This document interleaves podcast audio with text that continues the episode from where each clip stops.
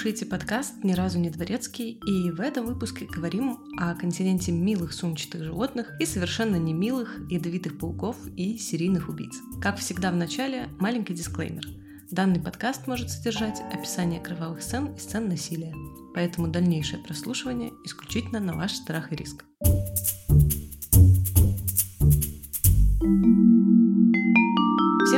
Вами, как всегда, Даша, и сегодня говорим о загадочной и иногда убийственной Австралии. Нас, конечно же, особенно будут интересовать различные личности, которые на ее территории орудовали. Как всегда в начале, огромная благодарность нашим патронам – это Дарья Щукина, Анастасия Соколова, Алексей Петров, Татьяна Полищук, Марина Макарова и Оливер Трач. Спасибо, ребята, вы за best! Ну и особая благодарность Диане Летур, которая является мега-патроном и спонсором этого выпуска. Спасибо, Диана! Thank you.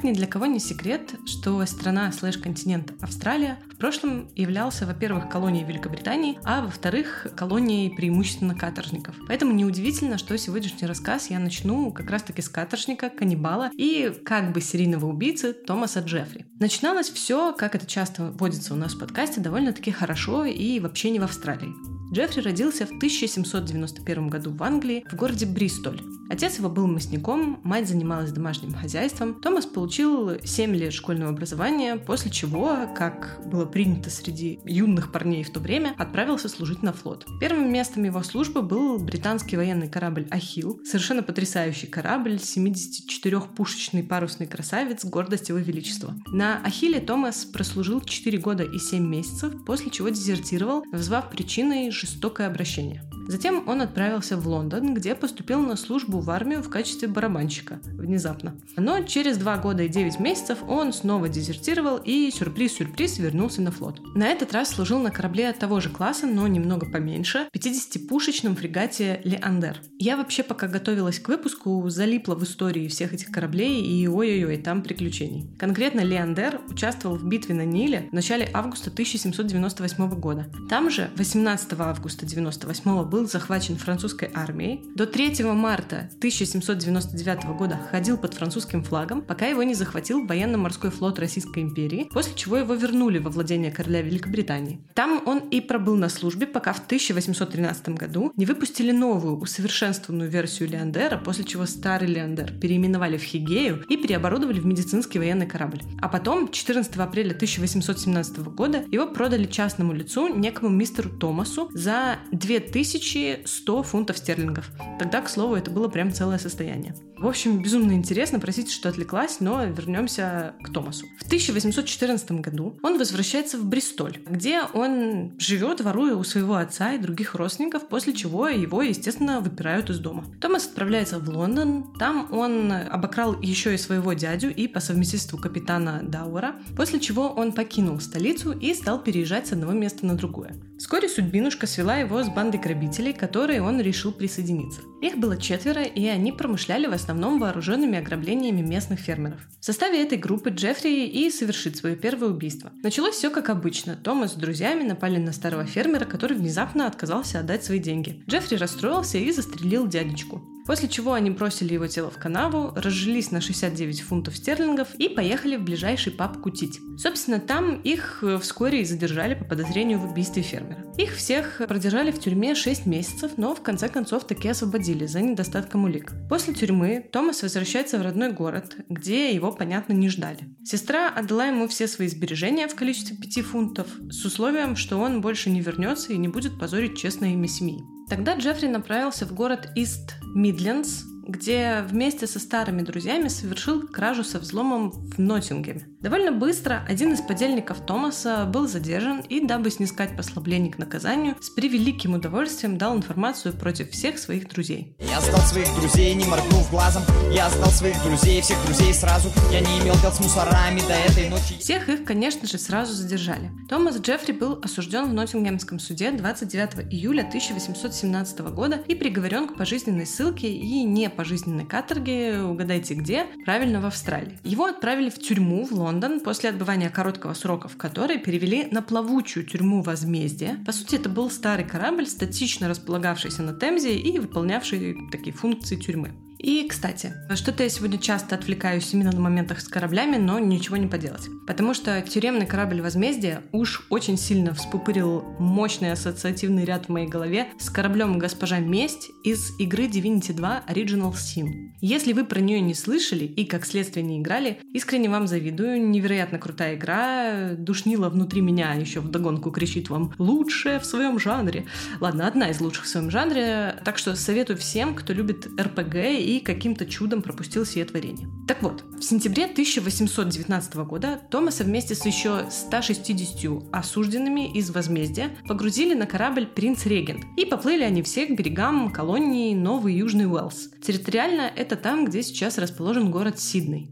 Томасу за его службу в военно-морском флоте во время путешествия было разрешено даже снять кандалы и работать на судне. И вот спустя почти пять месяцев, 27 января 1820 года, принц-регент успешно прибыл в порт Джексон. Джеффри, кстати, очень повезло, так как за его морские знания и умения было принято решение отправить его не на каторжные работы в шахты, а на вполне себе приличные работы на судно Кокл Бэй, базировавшееся тут же в порт Джексон. Условия для осужденного были, конечно, сказочные. Томас мог вполне себе свободно перемещаться по кораблю и стал пользоваться этим регулярно, сбегая по ночам. Собственно, в одну из ночей его и поймали констебли за кражей фруктов в частном саду. Всплыло, что он осужден и сбежал с места работы. Все очень сильно возмутились, назначили ему наказание в виде 100 ударов плетью, и такие отправили его неблагодарного работать в угольные шахты Ньюкасла. Но Джеффри, конечно, на такое не подписывался, и при первом удобном случае сбежал в компании еще шести заключенных. Все они дружно направились в Сидней, по дороге съели двоих из своей же группы, и вот их стало пятеро. Однако чуть позже всех их задержали и отправили еще на более тяжелые работы вглубь континента, но и оттуда Джеффри сбежал как колобок спустя всего две недели в компании еще трех заключенных. Им на этот раз уже полным составом удалось таки добраться до окрестностей Сиднея, где они грабили, убивали и насиловали. Одного из коллег Томаса довольно быстро задержали, и Томас, во избежание повторения его судьбы, кинул всех остальных и присоединился к местной банде, которая спустя пару дней без зазрения совести сдала его полиции за вознаграждение. Джеффри отправили в тюрьму ждать нового суда. Судья Джон МакАртур в обмен на информацию о подельниках Томаса принял решение сохранить ему жизнь и сослал его на землю Ван Демана. А сейчас это остров Тасмания. Как вы понимаете, условия там были сильно хуже, чем на континенте. Однако за полгода каторжных работ за примерное поведение и психопатические заслуги Джеффри повысили до надзирателя одной рабочей группы.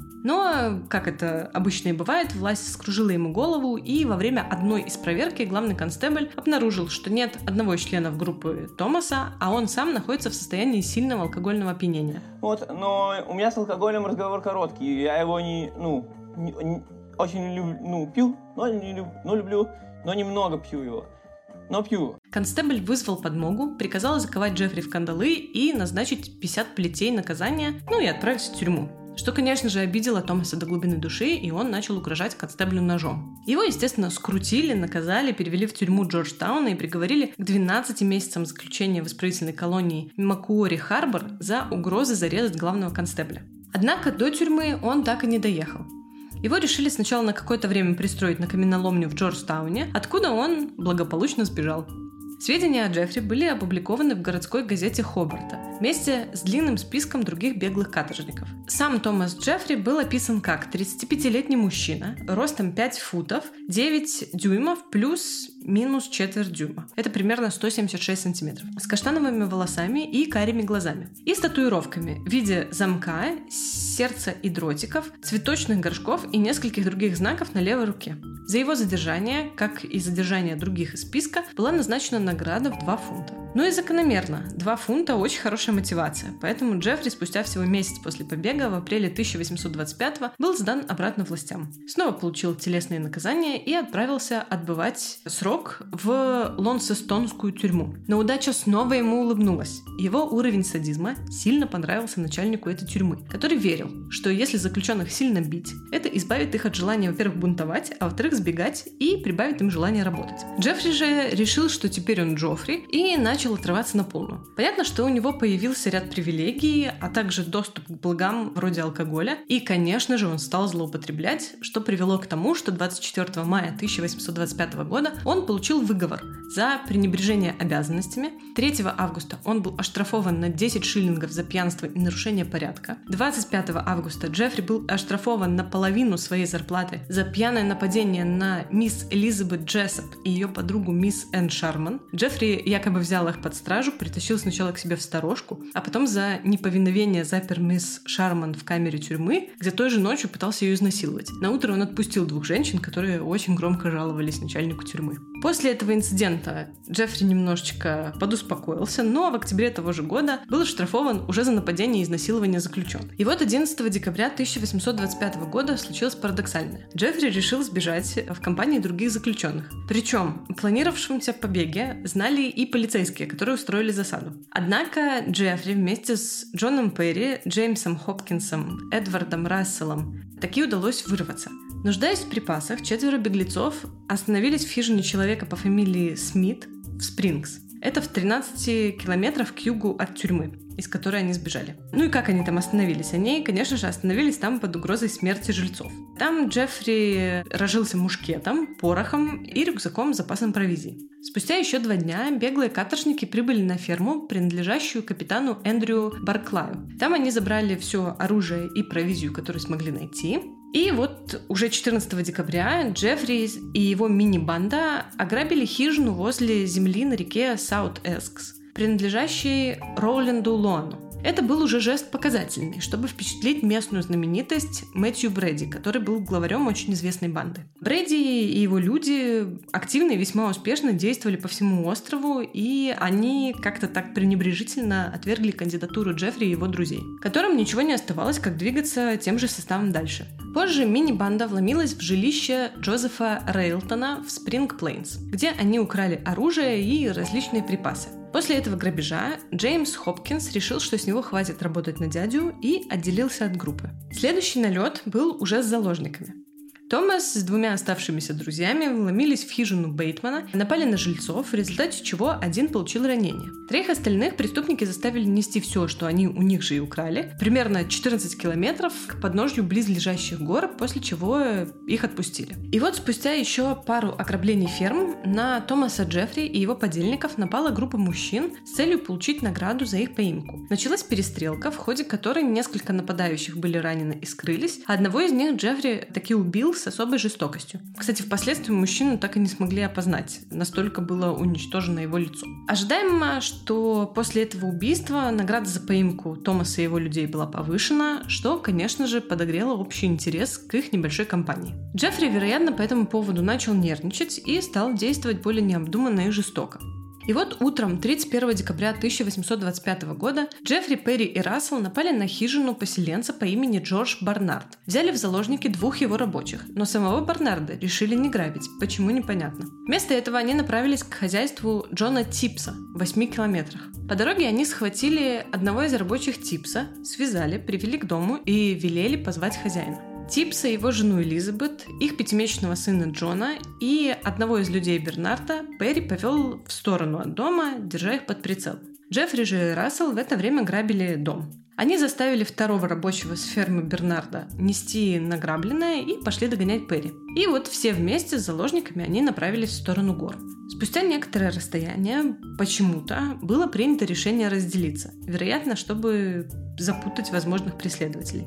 Типс, два рабочих Бернарда, Перри и Рассел пошли в одну сторону, а Джеффри, Элизабет с ребенком и рабочий с их фермы пошли в другую. Перри и Рассел по какой-то причине через некоторое время вышли из себя и, собственно, собрались застрелить пленных, но Джону Типсу удалось вырваться и добежать до ближайшего поселения, где он поднял тревогу. Перри же и Рассел в это время догнали Джеффри с его группой, рассказали о беглеце, что вынуждало всех их двигаться быстрее. Спустя пару километров Джеффри, видимо, не недовольный скоростью передвижения Элизабет Типс, забрал ее ребенка и убил его. Саму Элизабет преступники вели с собой еще сутки, прежде чем отпустить. Когда ее нашли, она была в ужасном состоянии, рассказала, что неоднократно подвергалась насилию физическому и сексуальному. Такое преступление, купе там с где-то убийством и со всем остальным, уже не на шутку взбудоражило местную общественность. Награда за поимку Джеффри и его людей выросла еще. Собственно, даже за информацию, которая способствовала задержанию каждого из преступников, предлагалось вознаграждение в 200 фунтов, это только за информацию, а осужденным предлагалось немедленное помилование. То есть прям ставки были высоки.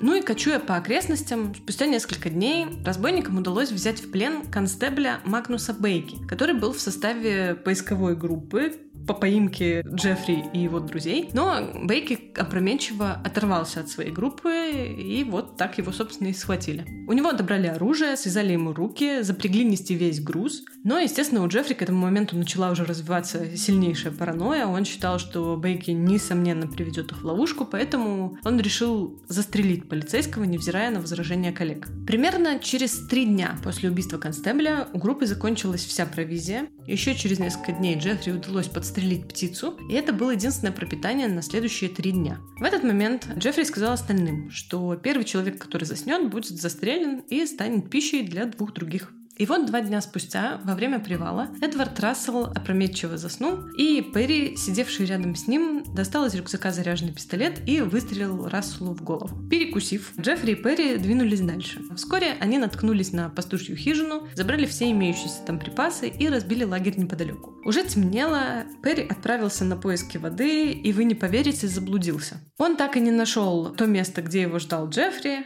и всего спустя два дня одинокий Джеффри был схвачен одной из поисковых групп и доставлен в Лонсестон, где уже сидел Хопкинс, это тот, который оторвался от их группы в самом начале. Местные газеты так сильно расписывали преступление Томаса, что у тюрьмы полицейским пришлось прямо-таки вступить в противостояние с толпой, которая жаждала немедленной расправы. Спустя еще пару дней схватили и Перри и отвезли его к друзьям. В субботу 22 апреля 1826 года Джеффри Перри и Хопкинс пристали перед судом и всей группой были признаны виновными в краже ружья, 30 фунтов баранины и 6 фунтов соли из дома Джозефа Рейлтона. В тот же день Джеффри и Перри судили за убийство пятимесячного Джона Типса. Миссис Типс дала показания, и Джеффри был признан виновным в убийстве, а Джон Перри был осужден за пособничество. 27 апреля Джеффри и Перри предстали перед судом по обвинению в убийстве Магнуса Бейки. И Джеффри был признан виновным, Перри опять же признали виновным в пособничестве.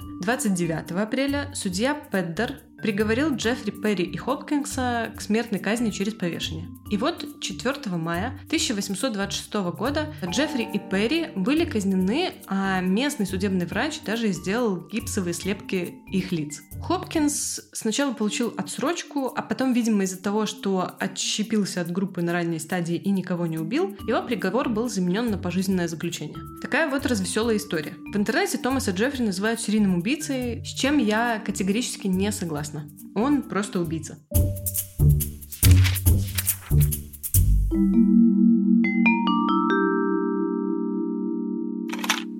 А вот кого можно без сомнения назвать человечком с пунктиком и серией, так это Уильяма Макдональда. Уильям Макдональд, впоследствии получивший прозвище «Сиднейский изувер» или «Сиднейский кастратор», родился тоже не в Австралии, он родился в Ливерпуле в 1924 году и носил имя Алан Гинзберг. Про его детство ничего не известно. Однако точно известно, что в 1943 году в возрасте 19 лет Макдональд был зачислен в армию и служил в стрелковом полку. Однажды ночью в бомбоубежище Макдональд был изнасилован одним из капралов. Молодой человек получил настолько сильную психологическую травму, что немножечко поехал э, головой. У него развилась паранойя, он начал слышать голоса. И в 1947 году его демобилизовали из армии, поставили диагноз шизофрения и поместили даже на несколько месяцев в психиатрическую лечебницу, где ежедневно лечили электротерапией. Конечно же, как вы понимаете, подобный опыт исключительно благосклонно сказался на и без того поврежденной психике. Макдональд сменил вот в этот момент имя и эмигрировал из Англии в Канаду в 1949 году, а затем из Канады в Австралию в 1955 году. Вскоре после приезда он был арестован и осужден за прикосновение к пенису детектива в общественном туалете в Аделаиде. Его поместили под стражу, но спустя два года выпустили за хорошее поведение. В 1961 году Макдональд переехал в Сидней, где работал сначала на стройке, а потом в отделении почты. Он нашел жилье в Восточном Сиднее, где стал активно гулять в парках и там в общественных туалетах, которые в то время были там тайными местами встреч геев из-за криминализации однополых отношений. И вот так возле железнодорожной станции Рома-стрит Макдональд познакомился с 63-летним мужчиной по имени Амос Хью Херст. После продолжительной пьянки в одном из местных пабов они направились в квартиру Херста, где выпили еще. И вот когда Амос опьянел, Макдональд начал душить его. Херст был настолько пьян, что не понимал, что происходит, и вообще не сопротивлялся. Затем Макдональд положил уже мертвого Херста на кровать, раздел его, накрыл тело простынью, подождал какое-то время, выключил свет и покинул квартиру.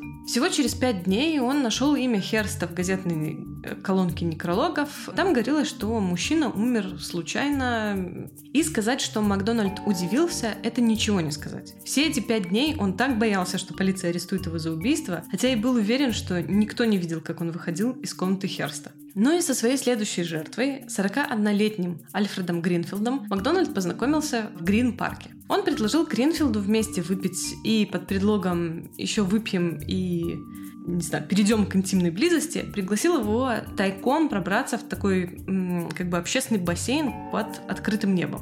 Там Макдональд дождался, пока Гриффилд отключится, затем нанес ему около 30 ножевых ударов. Первый же удар в шею был летальным, затем Макдональд раздел Гриффилда, отрезал его гениталии, положил их в пластиковый пакет и выбросил в Сиднейскую гавань.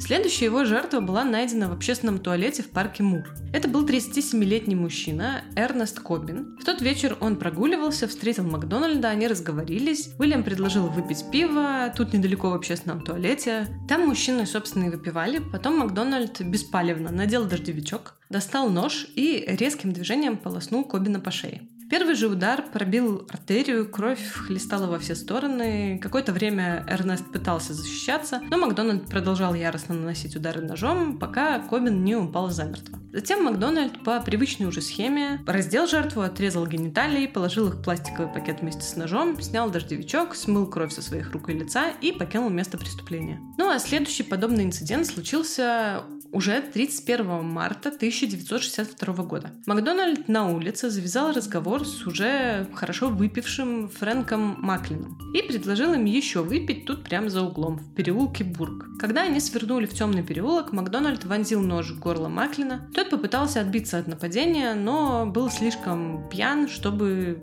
как-то сопротивляться эффективно. Тогда он получил несколько еще ударов ножом в лицо, потерял равновесие, упал, ну и вскоре скончался. Однако нападение само было немного прервано приближением молодой семьи.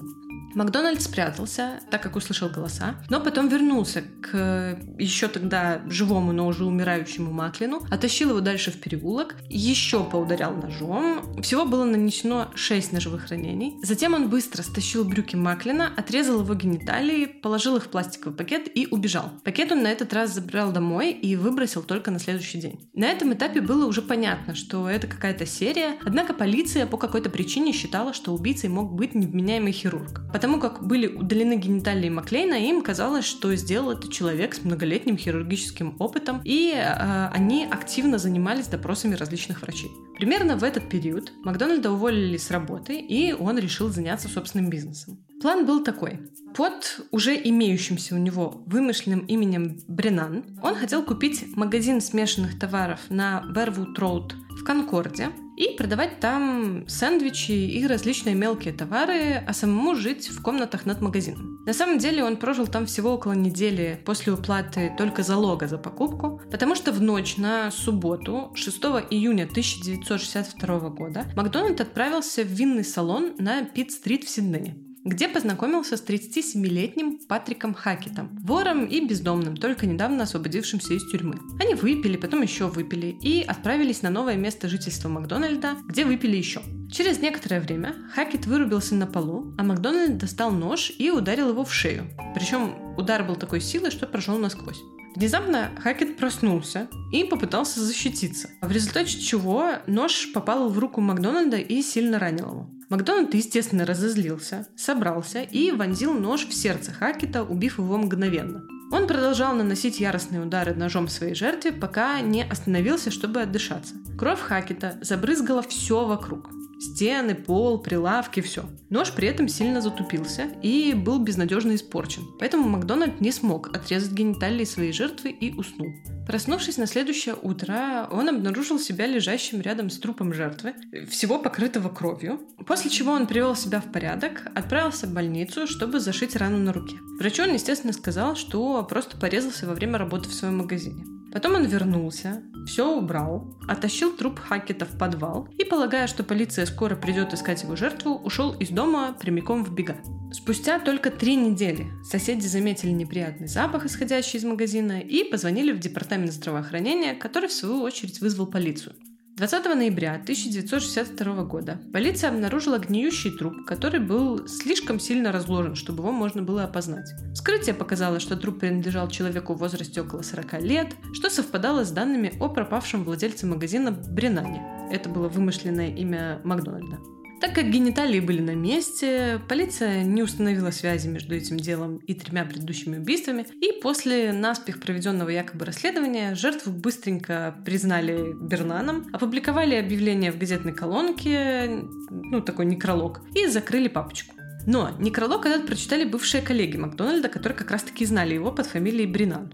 Макдональд же в это время жил в Брисбене, а затем переехал в Новую Зеландию, полагая, что полиция все еще будет его искать.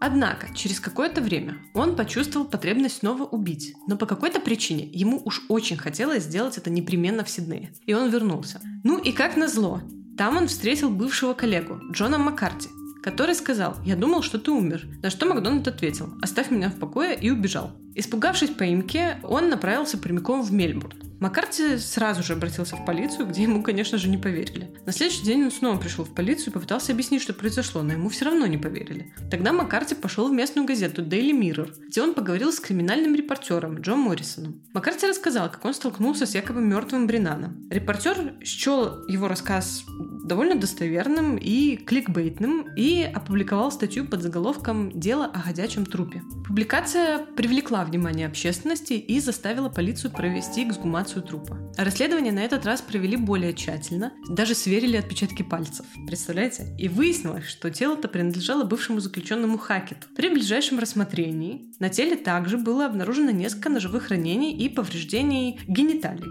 что потенциально связывало преступление с уже имеющейся серией. Сиднейская полиция сделала фоторобот Макдональда, который был разослан во всех газеты страны. Макдональд в этот момент уже работал в Мельбурне на железной дороге под именем Дэвид Аллен. Ну и несмотря на то, что он очень пытался маскироваться, перекрашивал волосы, отращивал усы, его сразу же опознали товарищи по работе, сдали в полицию Мельбурна и его арестовали, когда он забирал свою зарплату за неделю. На допросе Макдональд с готовностью признался в убийствах, сославшись на непреодолимое желание убивать. Он рассказал, как стал жертвой изнасилований и что должен был лишить силы жертв, выбранных наугад. Он также упомянул, конечно же, и шизофрению, и психлечебницу, и про голоса в голове, которые говорили ему, что его жертвы были опасны и изнасиловали бы его. Он был, естественно, обвинен в четырех убийствах, передан суду 15 августа 1963 года. Суд начался спустя месяц, в сентябре того же года, и стал одним из самых громких в стране. Сторона защиты ссылалась, естественно, на невменяемость. И э, Макдональд не признал себя виновным. Однако дал подробные показания о всех своих убийствах. Он рассказал суду все в таких подробностях, что некоторые присяжные даже падали в обморок, и их пришлось увезти из суда. Конечно, очень удивительно, что после такого они решили проигнорировать весьма весомые доказательства невменяемости и там различные заключения экспертов и вынесли вердикт виновен, что ну прям сильно удивило приглашенных психиатров. Перед вынесением приговора судья Макленнон сказал, что это самое варварское дело об убийстве и полном пренебрежении к человеческой жизни, которое ему приходилось рассматривать за все годы его работы. Макдональд не проявил никаких признаков раскаяния и совершенно ясно дал суду понять, что если он окажется на свободе, то продолжит убивать. Его приговорили к пяти пожизненным заключениям подряд с настоятельной рекомендацией на отсутствие возможности апелляции. В тюрьме Макдональд не провел много времени, очень быстро он был признан невменяемым и переведен в охраняемую психиатрическую больницу. И вот 12 мая 2015 года в возрасте 90 лет Макдональд умер от закупорки ЖКТ, находясь все еще в заключении. На момент смерти он был самым старым и самым долгоживущим заключенным в Новом Южном Уэлсе. Такая вот история.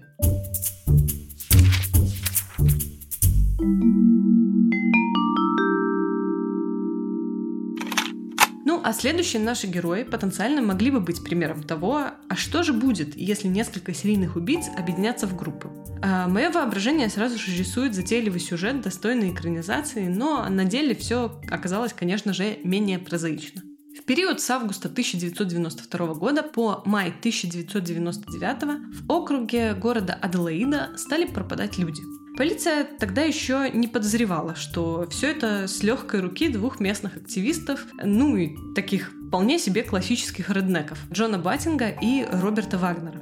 Баттинг и Вагнер сошлись на общей теме гомофобии, плавно перекочевали в «давай убивать всех, кто нас бесит». Бесили же их, конечно, в первую очередь соседи. Ну и началось все с того, что 31 августа 1992 Баттинг пригласил к себе в дом соседа, 20-летнего Клинтона Трезиса. После чего он прямо посреди гостиной забил парня насмерть лопатой и после пригласил Роберта Вагнера помочь вывести и прикопать тело. Поступок свой он объяснил тем, что Трезис был явно педофилом и заслужил. Тело Клинтона было найдено только спустя два года после убийства, 16 августа 1994 похороненным в неглубокой могиле в Lower Light, это в Южной Австралии.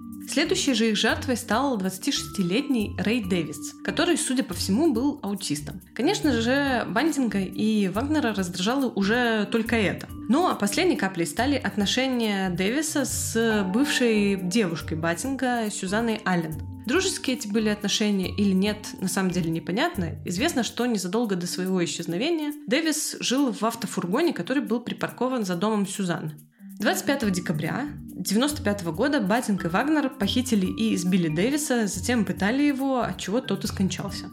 И только 26 мая 1999 года уже сильно позже тело Дэвиса было найдено в могиле, засыпанной кирпичами, землей и бетоном на участке, ранее принадлежавшем Баттингу в Солсбери. Также впоследствии у полиции появились данные, что Баттинг неоднократно получал доступ к счету Дэвиса в нескольких банках в период с января по апрель 1999 года. Примечательно, кстати, что следующей жертвой Баттинга стала сама Сюзанна, видимо, потому что задавала слишком много вопросов. Ее тело было найдено 23 мая 1999 года, расфасованным по 11 пластиковым пакетам и зарытым во дворе дома Баттинга в Солсбери-Норд. До этого момента Батенко получал его, ее пенсию, что по какой-то причине не вызвало никаких подозрений в процессе. А в общей сложности он получил 17 тысяч австралийских долларов. Следующей жертвой стала 19-летняя Мишель Гарднер, которая была трансгендером и жила в доме двоюродной сестры Вагнера. Она исчезла в сентябре 1997 года. Параллельно с этим из дома сестры пропали деньги, а сам Вагнер убедил всех, что Мишель сбежала, а деньги ей нужны были на операцию по смене пола. На самом же деле Батинг и Вагнер отвезли Гарднер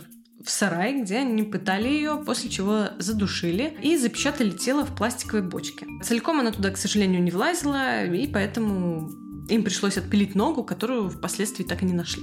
Следующей жертвой стала бывшая партнерша Вагнера, 42-летняя Ванесса Лейн. Она была хорошо знакома с первой жертвой, Клинтоном Трезисом, не раскрытое на тот момент убийство которого произвело на нее неизгладимое впечатление. В апреле 1997 года она начала отношения с 18-летним параноидальным шизофреником Томасом Тривелианом, который, видимо, и рассказал Вагнеру о том, что Ванесса подозревает его в причастности к убийству. Трезис помимо прочего, страдал еще и от галлюцинаций. И я уж точно не знаю как, но 17 октября 1997 года Батинг, Вагнер и внезапно сам Тревелиан похитили Ванессу Лейн, заставили позвонить матери и сказать, что она переезжает в Квинсленд и не хочет больше иметь с ней ничего общего. После чего ее несколько суток пытали, в конечном итоге задушили. Тело ее также по частям запечатали в бочку и вместе с бочкой с телом Гарднер поместили в заброшенное банковское хранилище в городе городе Сноутаун. Следующей же жертвой стал сам Тревелиан, который, вероятно, не получал никакого лечения и поэтому планомерно сходил с ума.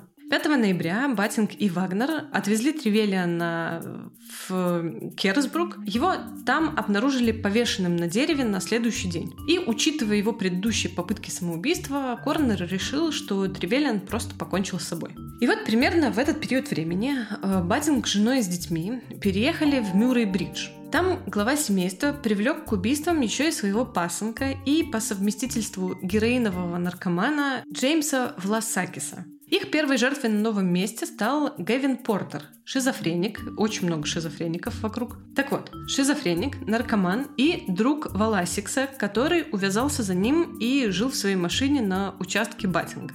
Батинг же видимо, не согласный с таким э, поворотом событий, заручился помощью старого друга Вагнера, и они напали на Портера, задушили его, и с помощью Валасикса утилизировали тело частично в бочку, а частично прикопали по окрестностям. Следующей жертвой стал 21-летний Трой Юде, которого по подозрению в педофилии, ну, по домыслам, окей, по домыслам педофилии, Батинг Вагнер и Валасикс избили, пытали, задушили, после чего по привычной схеме засунули в бочку и отвезли в то самое заброшенное хранилище. В этот период к Батингу и Вагнеру присоединился еще Марк Хейден.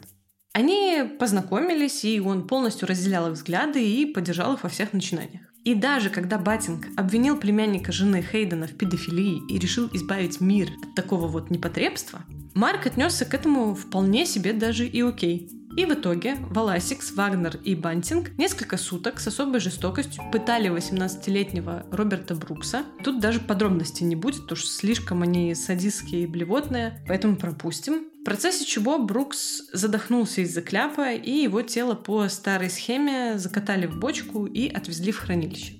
Следующей жертвой группы стал живущий по соседству с Баттингом инвалид Гэри О. Дайвер, который был удобной целью еще и потому, что получал довольно-таки неплохое пособие по инвалидности и был одинок. В октябре 1998 года его напоили, задушили, спрятали в бочку, отвезли в хранилище к остальным. Однако э, роковой ошибкой для группы стало убийство жены Марка Хейдена, ну, которой сильно не нравились друзья мужа. И вот поэтому 21 ноября 1998 года было принято коллективное решение поиздеваться над ней несколько дней, а потом убить и отвезти в хранилище. Для полиции, которая до этого к пропаже двух бывших партнеров, двух лучших друзей, отнеслась с подозрением, но ничего предъявить не могла, так как не было доказательств, пропажа жены третьего друга уже выглядела вполне однозначно. Однако, пока они занимались расследованием, великолепная четверка успела убить еще раз, 9 мая 1999 года был убит и частично спрятан в бочке в хранилище, а частично съеден 24-летний Дэвид Джонсон. Валасикс и Хейден, кстати, свою причастность к каннибализму впоследствии отрицали. И несмотря на то, что это дело часто в прессе называют убийствами из Сноутауна, Джонсон был единственной жертвой, которая там и была убита. Его тело вместе с телами остальных было найдено 20 мая 1999 года в том самом хранилище в городе Сноутаун. И уже на следующий день после обнаружения тел Бантинг, Вагнер и Хейден были арестованы, но говорить что-либо они отказывались. Валасик же был арестован только 26 мая, и он был единственным, кто заговорил с полицией и сдал всех. О себе он говорил исключительно как о жертве, настаивал на том, что Бантинг заставил его помогать.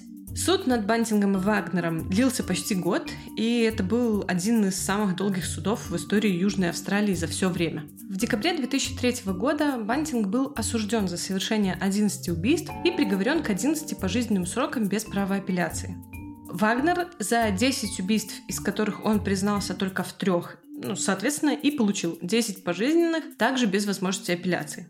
Валасикс признал себя виновным в четырех убийствах и, сюрприз-сюрприз, был приговорен к четырем пожизненным заключениям, но уже с 26-летним сроком условно-досрочного освобождения за содействие и признание вины. Хейден же был осужден только в 2004 году по пяти обвинениям в содействии убийствам, из которых он признал вину в двух случаях. В общем, по итогу Хейдена приговорили к заключению в колонии строгого режима на срок 25 лет без права досрочного освобождения в течение 8 лет. Это дело настолько поразило местную власть, что до 2007 года был в силе запрет на разглашение каких-либо подробностей и публикаций в прессе. Но, конечно же, слухами земля полнится, и маленький ни в чем не повинный город Сноутаун приобрел дурную славу и повышенный интерес туристов к этой самой славе. Была даже выдвинута петиция о переименовании города, но как-то до этого так и не дошло. Ну и на этой грустной ноте мы плавно подгребаем к нашей постоянной рубрике рекомендаций.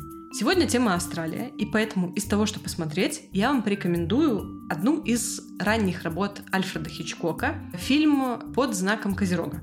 Только вы прям, пожалуйста, помните, что работа ранняя. В ней мощный вайб унесенных ветром сочетается с первыми попытками внести саспенс в помещение. Или если вы фанат Агаты Кристи и сериалов там про Мисс Марпл и Пуаро, вам вполне себе, наверное, мог бы и понравиться австралийский сериал э, «Леди детектив Мисс Фрайни Фишер». Легкий такой сериал, стилизованный под 20-е годы 20 века. Опять же, не ждите от него э, каких-то запутанных сюжетов и какой-то невероятной гениальности. Просто легкий детективный сериал. Ну и что послушать? Сегодня у меня для вас две рекомендации музыкальные. Оба от австралийских исполнителей. Один — это трек коллектива Eskimo Joe, который называется Foreign Land.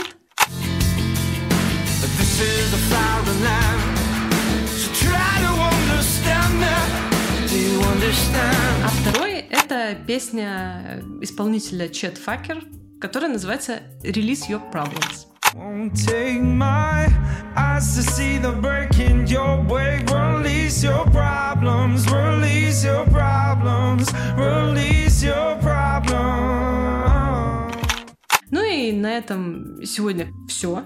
Как обычно, я призываю вас подписываться на наши соцсети и становиться нашими патронами. Все ссылки можно найти в описании выпуска, ну или Везде, где мы есть, можно использовать хэштег NeverTheButler. Мы очень ценим вашу помощь, очень ценим помощь наших патронов, и только благодаря этим людям подкаст продолжает выходить. Ну и вам, конечно же, очень благодарны. Как всегда, спасибо, что слушаете. Вы невероятная аудитория. Люблю всех вас и каждого. И до встречи через две недели. Всем пока. thank